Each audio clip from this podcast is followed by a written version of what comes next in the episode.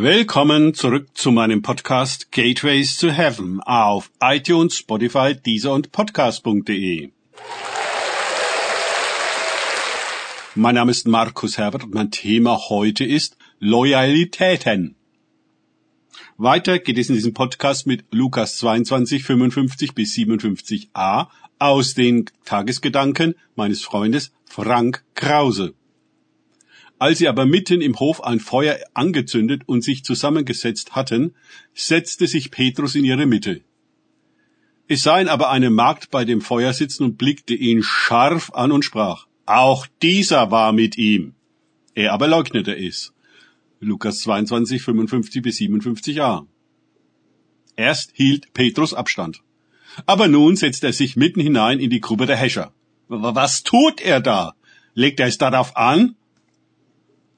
Es lässt am Psalm 1 denken, wo es heißt, glücklich der Mann, der nicht im Kreis der Spötter sitzt. Hier also erleben wir die Variante von unglücklich der Mann, der im Kreise der Spötter sitzt. Petrus hat sich in eine Sackgasse manövriert. Da ist der Gruppendruck dieser Gemeinschaft, die es verbindet, Jesus geschnappt zu haben. Petrus ist ein völliger Fremdkörper. Er gehört nicht dazu und wird nun daraufhin überprüft. Gehörst du zu uns oder zu diesem Sektenführer?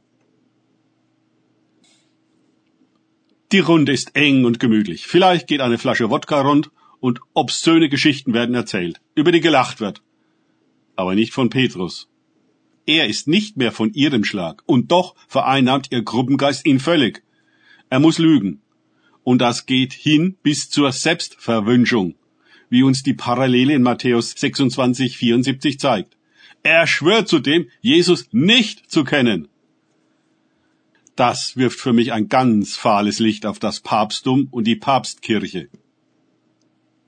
Es ist wahrscheinlich prophetisch. Wir müssen darauf achten, an welche Feuer und in welche Runden wir uns setzen. Sie könnten uns nötigen, Jesus zu verleugnen und ihnen zu gefallen. Wir könnten uns verpflichtet sehen, uns ihrer Politik anzupassen, um dazuzugehören. Dann, am Sonntag, klar, drehen wir den Spieß um, passen uns an die Gepflogenheit der Gemeinde an, damit wir auch dort dazugehören. Diese Sucht, überall zu gefallen und dazuzugehören, ist von übel, denn wir werden es auf diese Weise niemanden wirklich recht machen und uns selbst vor lauter Anpasserei verlieren. Petrus verwünscht sich gar selbst danach. Hat er gar keinen Selbstrespekt? Braucht er die Akzeptanz der anderen so sehr? Auch ich habe erlebt, wie Brüder und Schwestern im Glauben vollkommen umschalten konnten, je nachdem, wer ihren Weg kreuzte. Sie schienen blitzschnell die Loyalitäten wechseln zu können, je nachdem, wer ihnen gerade wichtiger, größer, renommierter vorkam. In der Gruppe schienen sie sich je nachdem komplett aufzulösen, da sie alle nach dem Mund redeten, um von allen geschätzt zu werden. Eigentlich sieht das Petrus gar nicht ähnlich.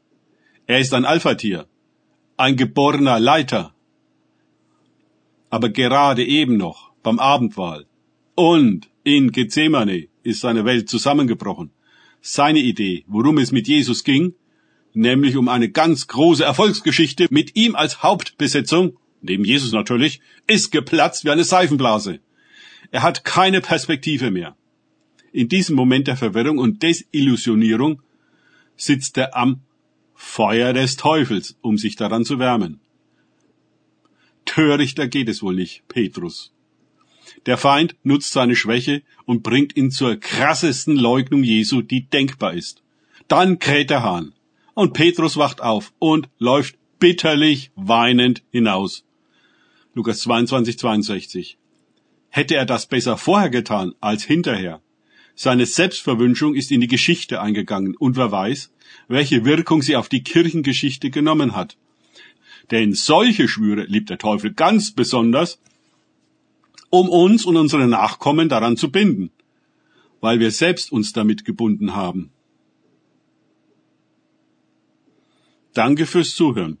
Denkt bitte immer daran, kenne ich es oder kann ich es? Im Sinne von erlebe ich es. Erst sich auf Gott und Begegnungen mit ihm einlassen, bringt wahres Leben. und Gottesfurcht statt Menschenfurcht. Gott segne euch und wir hören uns wieder.